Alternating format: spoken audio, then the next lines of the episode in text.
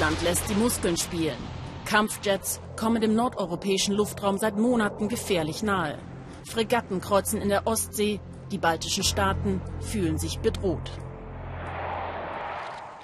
Der G8-Gipfel vor zwei Jahren.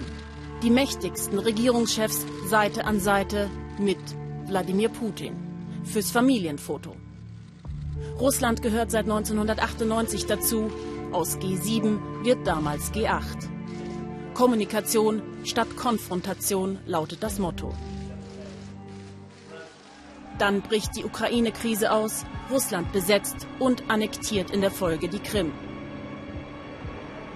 Die Bürger an der Wahlurne, eine Mehrheit will angeblich jetzt zu Russland gehören. Putin lässt sich für diesen Sieg in Moskau feiern. Der Westen ist alarmiert. Die NATO-Staaten fühlen sich provoziert und proben den Krieg. Ein Manöver folgt dem nächsten. Erst gestern beginnt Baltops in der Ostsee mit 50 Kriegsschiffen aus 17 Ländern. Der G8-Gipfel in Sotschi letztes Jahr fällt aus. Obama verweigert die Teilnahme. Aus G8 wird wieder G7. Russland sitzt nicht mehr mit am Tisch. Wladimir Putin muss zu Hause bleiben. Die anderen sieben treffen sich seit heute ohne ihn in Schloss Elmau. Guten Abend und herzlich willkommen zum Weltspiegel. Das Motto des Gipfels in Elmau lautet an morgen denken, gemeinsam handeln. Gemeinsam, aber eben ohne den russischen Präsidenten. Was nicht alle für richtig halten. Die Kritiker argumentieren, wie man denn ohne Putin zu einer Lösung in der Ostukraine kommen könne, wo seit einigen Tagen wieder heftig gekämpft wird und der ukrainische Präsident bereits einen Einmarsch Russlands befürchtet. Putin kümmert sich derweil um die Säuberung der ukrainischen Überbleibsel auf der Krim. Mit Drohungen, Militärspielchen und Gehirnwäsche sollen die Bürger dort zu nationalistischem Denken im Sinne Moskaus erzogen werden. Nach dem Motto, entweder man ist Patriot oder ein Verräter, berichtet Udo Lilischkis von der Krim. Ein vollbesetzter Jumbo aus Moskau ist in Simferopol gelandet. Die Saison auf der Krim beginnt gerade erst, darum sind Urlaubsorte und Strände noch recht leer. Doch viele fürchten, das könnte so bleiben. Denn die russische Annexion der Halbinsel hat diese verkehrstechnisch zur Insel werden lassen, ohne den traditionellen Landweg durch die Ukraine. Und dann das. Wo sonst Delfine die Segeljachten schmücken, sind es hier Panzer. Die sonnige Urlaubsstimmung hat einen trotzigen patriotischen Unterton. Die grünen Männchen Moskaus Soldaten ohne Abzeichen sind genauso beliebte Souvenirs wie der Präsident, der die Krim in die russische Föderation aufnahm und der Vorgänger im Kreml, der jetzt wieder salonfähig wird in Russland. Hier bei Sevastopol soll ein neues Zentrum für russischen Patriotismus entstehen, auf dem Gelände der russischen Nachtwölfe, einer Motorradorganisation mit guten Verbindungen zum Präsidenten. Nach vielen skeptischen Nachfragen dürfen wir drehen. Das riesige Areal ist voller Weltkrieg II Erinnerungen aus Pappmaché, Vorbereitungen für ein Biker-Festival im August. Thema 70 Jahre Sieg über die Faschisten. Eine alte Fabrik, Mad Max-Anmutung und dann sind wir auf einmal im Krieg. Uniformierte mit schweren Waffen und reichlich jungen Gesichtern. Obwohl wir wissen, dass hier nur strategische Spiele stattfinden, wirkt alles beklemmend echt. Wir spielen die Volksmiliz Krim, Simferopol. Er trägt Bundeswehruniform. Hier, das US-Scharfschützengewehr Barrett. Russen kämpfen gegen US und andere westliche Truppen, heißt der Spielauftrag. Gegen Deutsche, Engländer, Franzosen und alles, was zur EU gehört, plus Kanada. Gewonnen hat diesmal die Volksmiliz und damit die richtige Seite, glauben sie alle hier. Die Fahnen der Volksrepubliken im ukrainischen Donbass wehen auf ihrem Gelände. Bei uns auf der Krim gibt es gerade ein aufblühendes Patriotismus. Darum werden wohl immer mehr Leute dazukommen. Auch junge Frauen machen mit bei diesem Festival taktischer Spiele mit dem Motto Durchbruch der russischen Welt. Geschossen wird mit kleinen Plastikkugeln. Wehrsportübungen von Präsident Putin per Erlass wieder in Schulen eingeführt. Orientierungsmärsche, Extremsport, das Gelände der Nachtwölfe soll mit all dem Kinder und Jugendliche anziehen.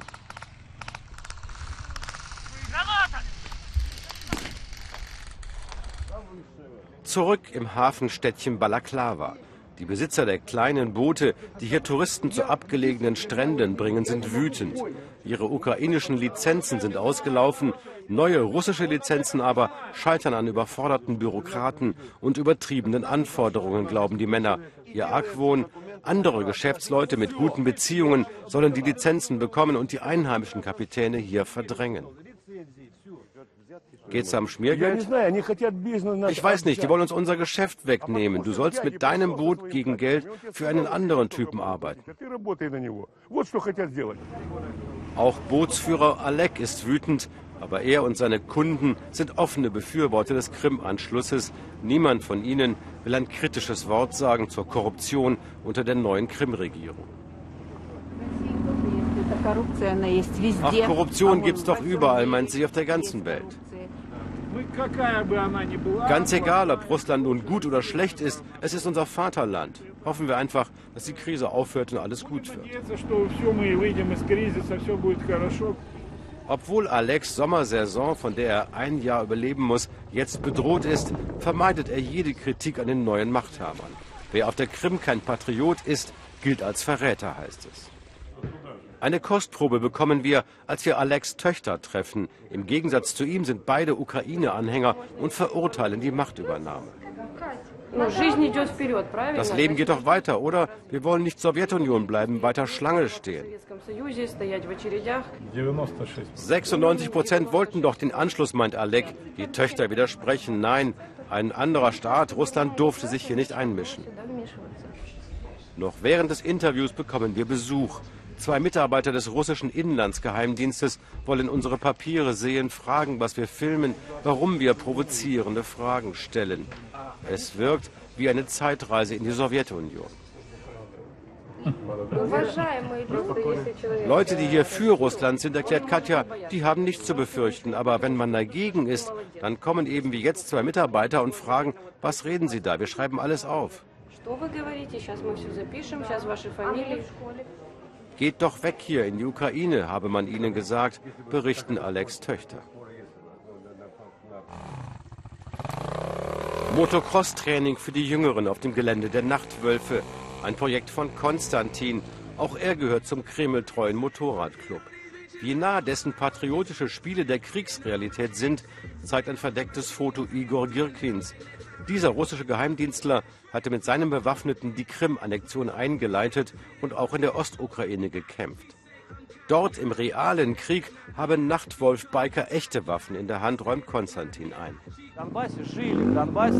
Die lebten schon im Donbass, das ist ihre Heimat und darum kämpfen sie. Sie müssen kämpfen, denn sie verteidigen sich und ihre Familien gegen die pro-amerikanische ukrainische Junta. Ein Panzer aus Pappmaché wird verlegt für die Motorradschau, zu der sie auch deutsche Biker einladen. Wir wollen Verständigung, keinen Krieg, meint Konstantin, und wir glauben es ihm. Doch der neue Patriotismus, den sie hier mit Moskauer Unterstützung so effektvoll in Szene setzen sollen, er könnte eine Welt vorbereiten helfen, die man längst vergessen glaubte. Also wieder zurück in den Kalten Krieg? Wir schalten zu Tina Hassel, die vor Ort beim G7-Gipfel in Elmau ist. Frau Hassel, Präsident Obama hat im Vorfeld des Gipfels eine harte Linie gegenüber Russland gefordert. Hat er diese Position bei den heutigen Gesprächen durchsetzen können? Nun, aus Sicht des US-Präsidenten ist es auf jeden Fall ein erster Erfolg, wenn äh, Gastgeberin Angela Merkel schon im ersten Vier-Augen-Gespräch mit ihm zugesagt hat, ähm, dass die Sanktionen nicht im Juni auslaufen sollen, sondern so lange verlängert werden sollen, bis das Abkommen von Minsk wirklich umgesetzt ist. Denn in Washington ist man besorgt, dass die Einheit des Westens gegenüber Russland schnell bröckeln könnte, jetzt wo sich die Krise ja sichtbar chronifiziert. Noch vor zwei Tagen hat der US-Verteidigungsminister sogar Waffenlieferungen an die Ukraine erwogen. Sind die jetzt vom Tisch? Nein, es sind Planungen, die parallel laufen. Noch setzt der US-Präsident auf eine diplomatische Lösung. Sollte aber Minsk scheitern, dann sind Waffenlieferungen der USA an die Ukraine sehr, sehr wahrscheinlich. Und in der Tat hat Ash Carter, der neue Verteidigungsminister, in einer Strategiesetzung mit hohen Militärs sogar die Entsendung von Raketen, von US-Raketen nach Europa äh, diskutiert, ernsthaft diskutiert. Da ist nichts entschieden. Das sind Gedankenspiele. Aber die hat natürlich einen sehr unguten Beigeschmack und erinnern an alte Zeiten, als über Pershing 2 Raketen in Europa gestritten wurde. Das sind also Planungen, die durchaus parallel laufen in Washington. Vielen Dank, Tina Hassel. Die Entwicklung der afrikanischen Staaten und die Energieversorgung stehen morgen auf der Tagesordnung in Elmau. Dass es da noch viel zu tun gibt, zeigt unser nächster Bericht aus Südafrika, dem wirtschaftlich am weitesten entwickelten Staat des Kontinents. Da leiden Bevölkerung und Wirtschaft gerade unter einer schweren Energiekrise. Trotzdem ist zum Beispiel der Ausbau der Solarenergie in dem sonnenverwöhnten Land bis jetzt kaum ein Thema. Uli Neuhoff zeigt uns, wie das ist, wenn die Lichter ausgehen. Das Schauspiel ist spektakulär, wenn der Strom in ganzen Stadtteilen für vier Stunden abgeschaltet wird. Abendessen bei Kerzenlicht. Die romantische Seite der Energiekrise in Südafrika. Das ist die Rückkehr in die dunklen Zeiten ins Mittelalter, als wir alles mit Stift und Papier machten, vor dem Computer. Witze machen die Südafrikaner darüber, aber wirtschaftlich ist der beinahe Zusammenbruch der Energieversorgung ein Desaster. We've got five different machines. We range from 90 tons Daryl betreibt eine Spritzgussfertigung, hohe Investitionskosten und extrem hoher Energiebedarf. Als 2008 der südafrikanische Energieversorger zum ersten Mal die Stromrationierung einführte, war sein Unternehmen noch jung. Die Stromkrise brachte ihn kurz vor den Bankrott. Wenn der Strom ausfällt, dann passiert Folgendes. Das Material im Kolben wird hart, du bekommst es nicht mehr raus. Manchmal müssen wir die ganze Maschine auseinanderbauen, das braucht einen Tag. Das hat mich fast ruiniert. Was sollen wir denn machen? Ohne Strom können die Jungs hier den Boden fegen oder heimgehen. Dabei schien Südafrika immer Strom im Überfluss zu haben. Reiche Kohlevorkommen machten den Strom sogar extrem billig. Doch in die Infrastruktur investierte keiner. Jetzt hält das Netz dem steigenden Bedarf nicht mehr stand. Das passiert ja erst seit ein paar Jahren, dass wir hier extreme Engpässe beim Strom haben. Der Rest von Afrika ist seit langem an solche Verhältnisse gewöhnt. Es ist also nichts dramatisch Neues für uns. Tatsächlich stieg der Bedarf an Strom erheblich, wie übrigens in ganz Afrika. Ein Zeichen für Wachstum und ein bisschen Wohlstand auch unter den Armen der Gesellschaft. Tandi und ihre Familie können sich noch an die Zeiten erinnern, als sie kein elektrisches Licht hatten. Immer öfter ist es jetzt so wie damals. Wir fangen jetzt mit dem Kochen wieder früher an, wenn es noch hell ist, sagt sie damit wir in jedem Fall die Kinder fertig gefüttert haben, wenn der Strom ausfällt. Manchmal wird er auch über Nacht nicht wieder angeschaltet. Dann ist es morgens sehr schwer, kein warmes Wasser, um die Kinder zu waschen.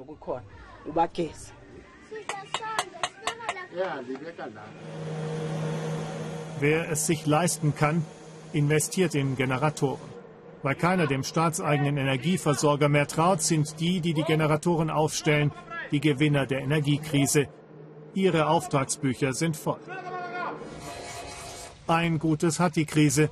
Jetzt haben erneuerbare Energien eine Chance. Das Wetter ist bestens geeignet, aber die Regierung setzt vor allem auf Atomkraftwerke.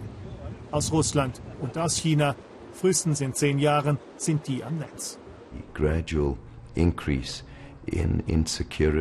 Die Verlässlichkeit in Sachen Energie sinkt Stück für Stück. Viele haben deshalb ihre Investitionen zurückgezogen. Das ist der verheerendste Effekt. Das langfristige Wachstum der ganzen Volkswirtschaft kommt unter Druck, sagt der Wirtschaftswissenschaftler.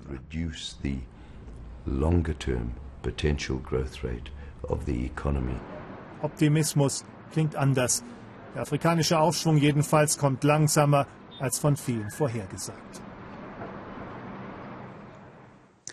Sie sind circa 1,80 groß, 80 Kilogramm schwer und haben Arme und Beine. Nein, es sind keine Menschen, sondern Roboter der neuesten Generation, die in einem Wettstreit gerade gezeigt haben, was sie können.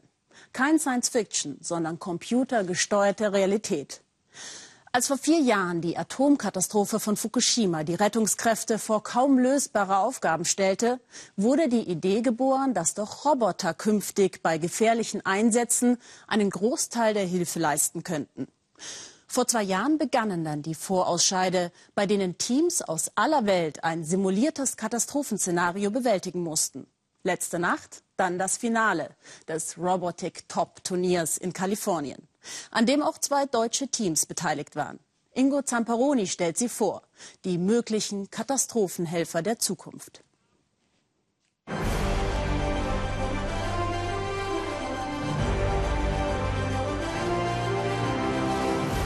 Sie heißen Chimp, Helios, HRP2 oder Atlas und sind gekommen, um die Welt zu retten. Naja, bis dahin ist es vielleicht noch ein weiter Weg, aber die Richtung ist schon mal vorgegeben. Wie können Roboter bei Katastrophen künftig in Gebieten helfen, die für Menschen zu gefährlich sind? Stichwort Fukushima. Das wollte auch DARPA wissen, die Forschungsabteilung des US-Verteidigungsministeriums. Und stellte nicht nur dreieinhalb Millionen Dollar Preisgeld in Aussicht, sondern auch höchste Ansprüche an die Teilnehmer. Auf dem Hindernisparcours müssen die Roboter so verschiedene Aufgaben hintereinander erfüllen wie Türen öffnen, Ventile zudrehen oder Löcher fräsen. Gesteuert und angewiesen werden die Maschinen dabei per Funk aus mehreren hundert Metern Entfernung. So ein bisschen ist das ja wie bei der Formel 1. Hier sitzen die Techniker und Mechaniker in den Boxen und draußen kämpfen die Boliden im Parcours vor den Fans. Für die Endrunde dieses internationalen Technikturniers qualifiziert auch zwei deutsche Finalisten. Von der Uni Bonn Team Nimbro Rescue und von der TU Darmstadt Team Hector. Letzte Checks vor dem ersten von zwei Durchläufen. Die Südhessen hatten nur drei Monate Vorlauf, entsprechend groß die Anspannung. Und gerade bei solchen modernen, komplexen Maschinen, da kann immer irgendwas schiefgehen. Da sind so viele Einzelteile in Arbeit und da geht immer was kaputt. Und da muss man immer dann schnell und zügig improvisieren. In der Arena östlich von Los Angeles wird es ernst für Roboter Johnny 5. Die erste Aufgabe, Autofahren, meistert er bravourös. Auch die Tür bekommt er auf.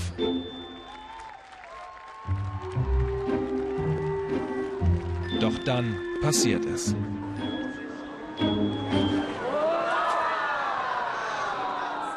Ein mechanischer Defekt, den Team Hector bis Ablauf der Zeit nicht mehr repariert bekommt.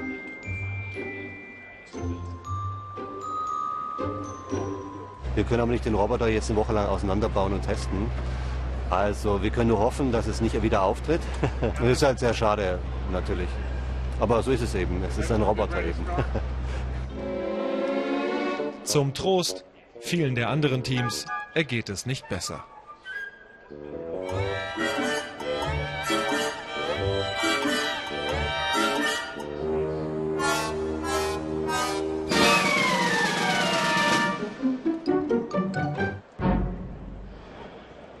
Uns Menschen sind das ganz automatische Abläufe. Gehen, greifen, Treppen steigen. Aber wenn man sich diese Roboter anschaut, wird einem nochmal bewusst, was für komplizierte Vorgänge das in Wirklichkeit sind. Die menschlichen Errungenschaften der Evolution besser zu kopieren, ist das eine. Das andere ist die Frage, geht es hier wirklich nur darum, welche Katastrophen oder Alltagshilfe Roboter eines Tages leisten können? Immerhin steckt hinter dem Wettbewerb das Pentagon. Sie wirken jetzt schon martialisch, Sehen so etwa die Soldaten der Zukunft aus? Wir haben alle die Terminator-Filme gesehen und Frankensteins Monster. Und es liegt in unserer Natur, uns erstmal vor einer Maschine zu fürchten, die aussieht wie ein Mensch und wir verstehen nicht, wie sie denkt. Die grundlegende Technologie ist aber für alle möglichen Zwecke nutzbar.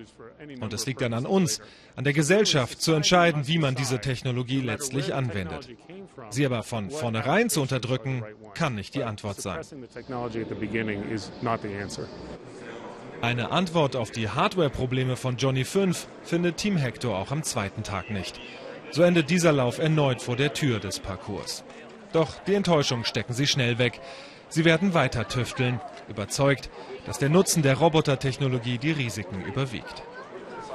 Wenn wir immer mit der Angst leben würden, dass Leute potenziell unsere Technologie missbrauchen, würden wir noch in Höhlen sitzen und mit äh, einem Feuer im Kreis sitzen. Beim Team aus Bonn dagegen läuft es zunächst hervorragend. Ihr Roboter, Momaro, liegt nach dem ersten Lauf sogar auf einem Podestplatz. Als Vierbeiner bringt er deutlich mehr Stabilität an den Start. Doch am Ende landet Momaro auf dem undankbaren vierten Platz. Es gewinnt eine Mannschaft aus Südkorea. Ich denke, wir haben gut gekämpft und äh, es hätte klappen können, aber äh, andere waren noch besser. Natürlich sieht man bei so einer Challenge, äh, wo eigentlich die Probleme sind und genau an diesen Stellen lohnt es sich eben dann weiterzuarbeiten. Offensichtlich gibt es noch eine Menge solcher Stellen, aber eines ist deutlich geworden.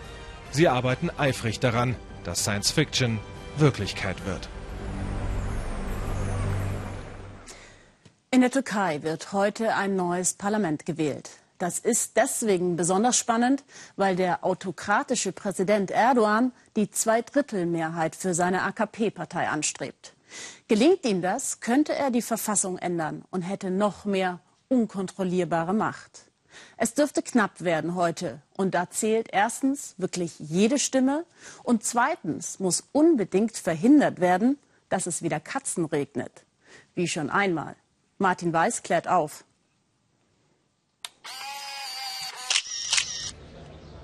Es ist Wahltag, der Himmel leicht bewölkt.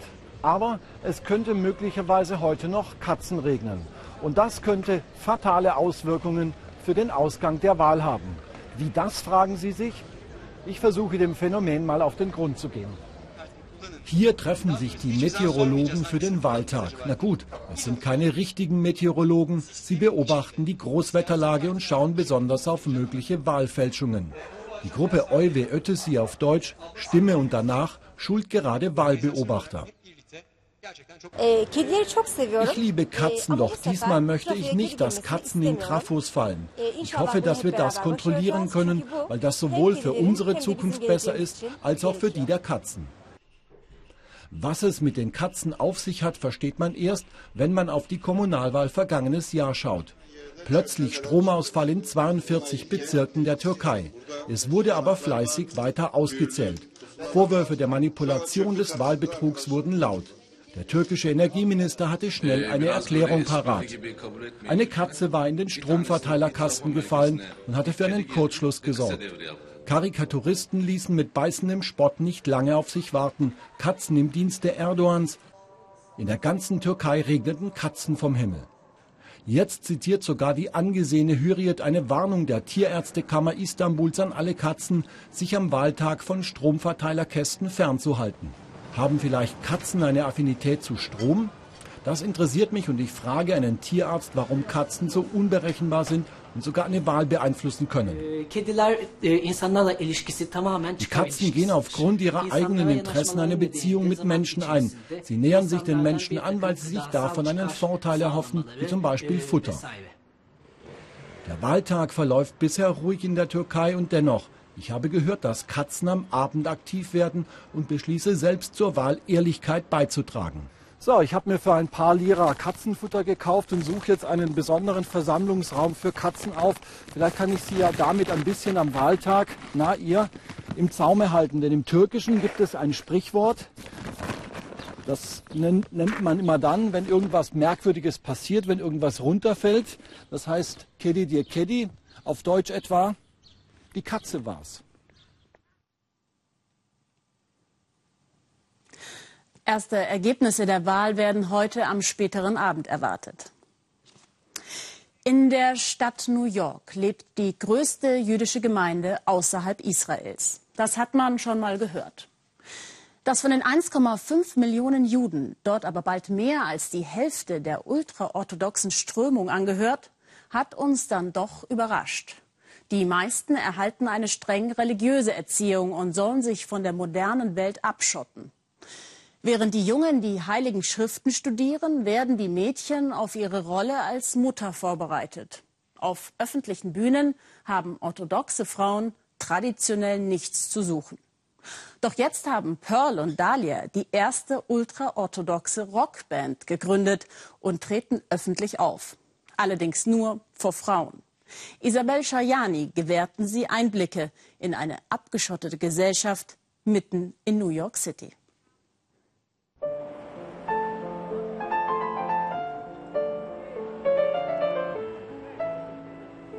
Wir sind mitten in New York und trotzdem irre weit weg. Im Stadtteil Brooklyn leben viele streng orthodoxe Juden, etwa 300.000. Nur in Israel sind es mehr. Pearl ist in dieser Welt aufgewachsen. Ihr Rock reicht zwar über das Knie, aber ist eigentlich etwas zu eng und damit grenzwertig. Pearl bewegt sich ständig entlang der Grenze von Gesetzen, Regeln und Traditionen. Sie ist Kosmetikerin und besucht gerade ihre Freundin Fagi in deren Wohnung. Gleich beginnt der Schabbat. Pearl schminkt Fagi gründlich. Es muss für zwei Tage halten. Schminken am Schabbat geht nämlich nicht. Wenn man genau hinsieht, erkennt man, dass beide Perücken tragen. Ich bin ja nicht mehr verheiratet und ich kenne auch andere, die geschieden sind, die ihr Haar nicht mehr bedecken. Aber ich kann die Perücke nicht ausziehen. Ich würde mich dann nackt fühlen.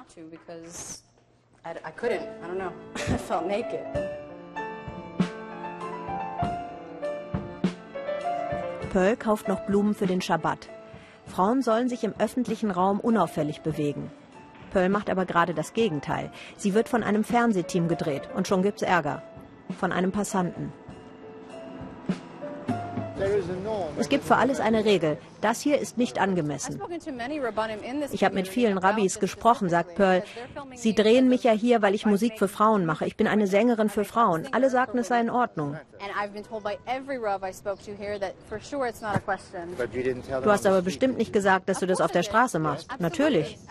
Natürlich. Ich glaube nicht, dass es angemessen ist. Es passt nicht zum jüdischen Gesetz. Es ist weltlich. Mehr sage ich nicht. What is the, what would be the halacha that would be the issue? I'm not getting into this. Weltlich, säkular ist hier fast ein Schimpfwort. Wie soll eine streng orthodoxe Frau sein? Hier bei der Online-Zeitung Jewish Political Updates treffen wir Jakob Kornbluh. Der ist offen genug, um sich mit uns zu unterhalten. Keine Selbstverständlichkeit. Jede Familie hat hier im Schnitt sechs bis sieben Kinder, sagt Jakob. Er hat nur vier. Man heiratet mit 19, manchmal 20. Mit der Ausbildung für Frauen wird es da eng.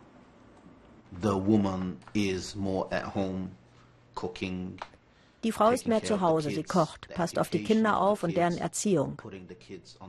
Sie setzt die Kinder morgens in die Schulbusse. Wichtig ist, dass die Kinder nicht draußen in der Welt sind. Die Welt ist ganz schön gefährlich. Uh, you know, the world is quite dangerous.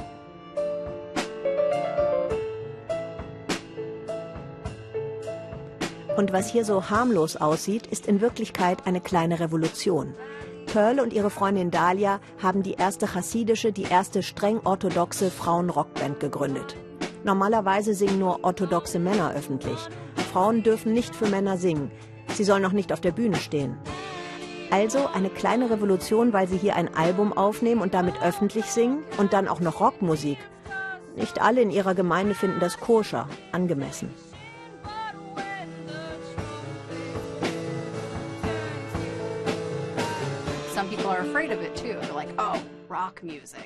Manche haben natürlich Angst davor und sagen, oh, Rockmusik, das ist aber wirklich weltlich. Und man bringt das mit dieser ganzen Szene von Rockmusik in Verbindung, die ja nun wirklich nicht zur chassidischen Gemeinde passt. Nicht dieselben Vibrations. Sie nennen sich Bulletproof Stockings, schusssichere Kniestrümpfe. Ihre Texte haben religiöse Inhalte und ihre Musik ist frech, manchmal forsch. Chassidische Frauen wie sie werden stärker. Sie begehren behutsam auf, leise, aber nicht zu überhören.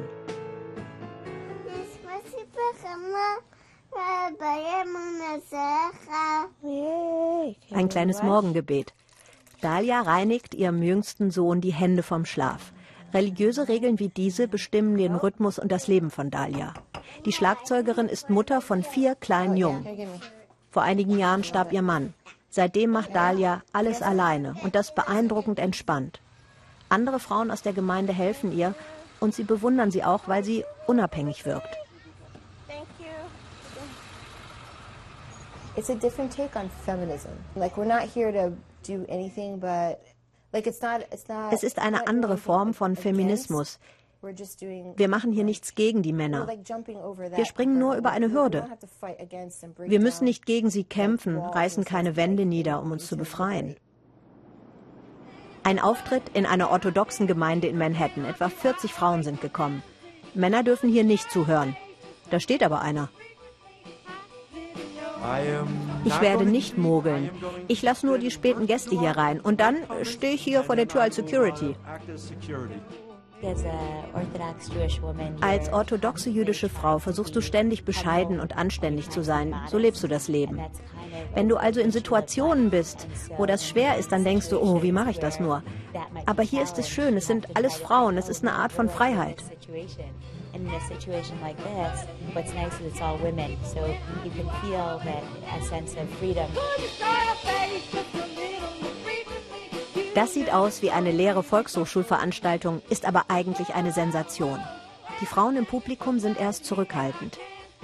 Einige haben noch nie irgendwo öffentlich getanzt. Und dann wagen es tatsächlich manche. Sie tanzen öffentlich. Und es gehört Mut dazu.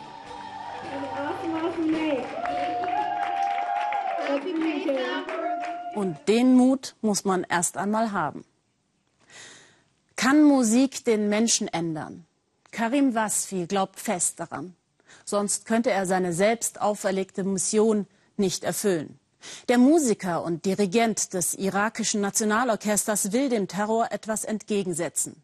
Er lebt in Bagdad, einer Stadt, in der fast jeden Tag Bomben explodieren, Menschen zerfetzt und erschossen werden, in der Krieg Normalzustand ist und Grausamkeit längst zum Alltag gehört. Karim geht zum Ort der Anschläge und reagiert auf den Krach der Explosionen mit dem Klang seines Cellos. Verschüttete Empfindungen werden da bei den Zuhörern geweckt und seine Botschaft scheint anzukommen. Zumindest für ein paar helle, menschliche Momente. Volker Schwenk aus der einstigen Kulturstand des Nahen Ostens. Ein Flötenverkäufer in Bagdad bietet seine Ware an. Vor Fassaden von Bomben zerfetzt. Umgerechnet 2,50 Euro kostet so ein bisschen Musik für den Hausgebrauch. Marode Straßen, Werbeplakate für Milizen und überall Uniformen. Bagdad ist nicht gerade bekannt als Stadt der Musik. Karim Wasfi will das ändern und das hat viel mit ganz persönlichem Trotz zu tun. Vor etlichen Wochen packte er zum ersten Mal sein Cello aus, setzte sich auf den Gehweg und spielte.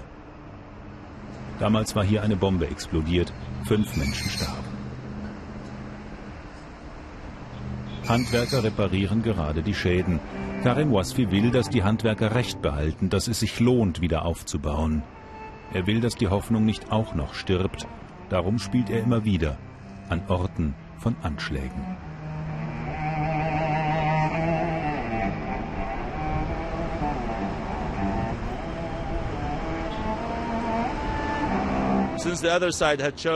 Die Terroristen vom Islamischen Staat haben beschlossen, jeden einzelnen Bereich des Lebens zu bedrohen. Damit werden jede Hoffnung und Inspiration gefährdet. Gerade deshalb setze ich auf Hoffnung und Inspiration, auf Ausdauer, Kultiviertheit, Höflichkeit. Jassim, der Mann im Rollstuhl, hat den Anschlag überlebt. Jetzt hörte er wieder die Klänge des Cellos, Bruchstücke der Melodie dringen doch durch den Straßenlärm. Wir Iraker kennen nichts anderes mehr als Leiden, sagt Jassim. Krieg ist Normalzustand, Grausamkeit längst nicht mehr außergewöhnlich.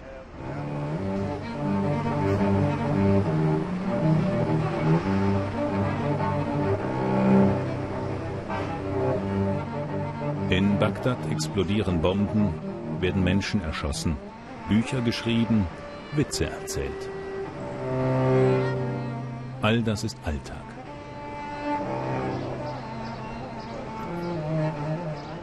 Kerim Wasfi will ein Zeichen setzen, dem Krach der Explosionen den Klang seines Cello entgegensetzen. Er ist überzeugt, Musik kann Menschen ändern.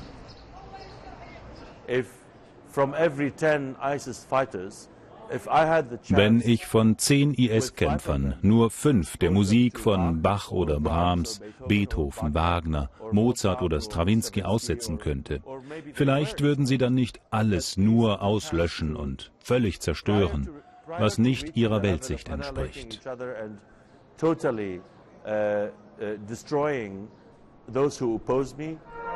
Karim Wasfi ist Dirigent des irakischen Nationalen Symphonieorchesters. Rimsky-Korsakow proben sie heute.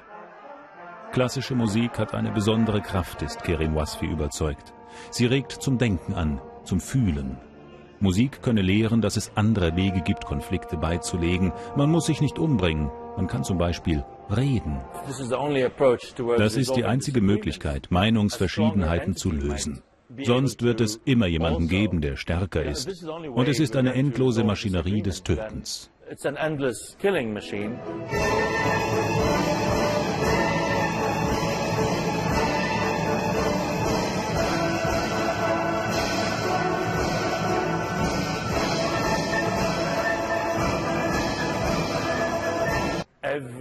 Jede einzelne Sekunde habe ich Zweifel. Das überwinde ich durch harte Arbeit.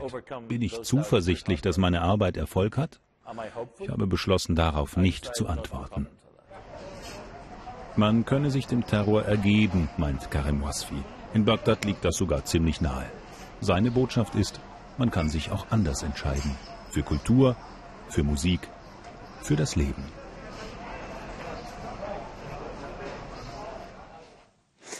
Das war der Weltspiegel für heute. Unsere Beiträge können Sie im Netz unter weltspiegel.de noch einmal sehen. Schreiben Sie uns, welches Thema Ihnen am besten gefallen hat. Wir freuen uns auf Ihre Kommentare auf unserer Facebook-Seite. Und was heute beim G7-Gipfel in Elmau noch alles passiert ist, sehen Sie natürlich gleich anschließend in der Tagesschau. Ich wünsche Ihnen jetzt noch einen schönen Sonntagabend bei uns im Ersten.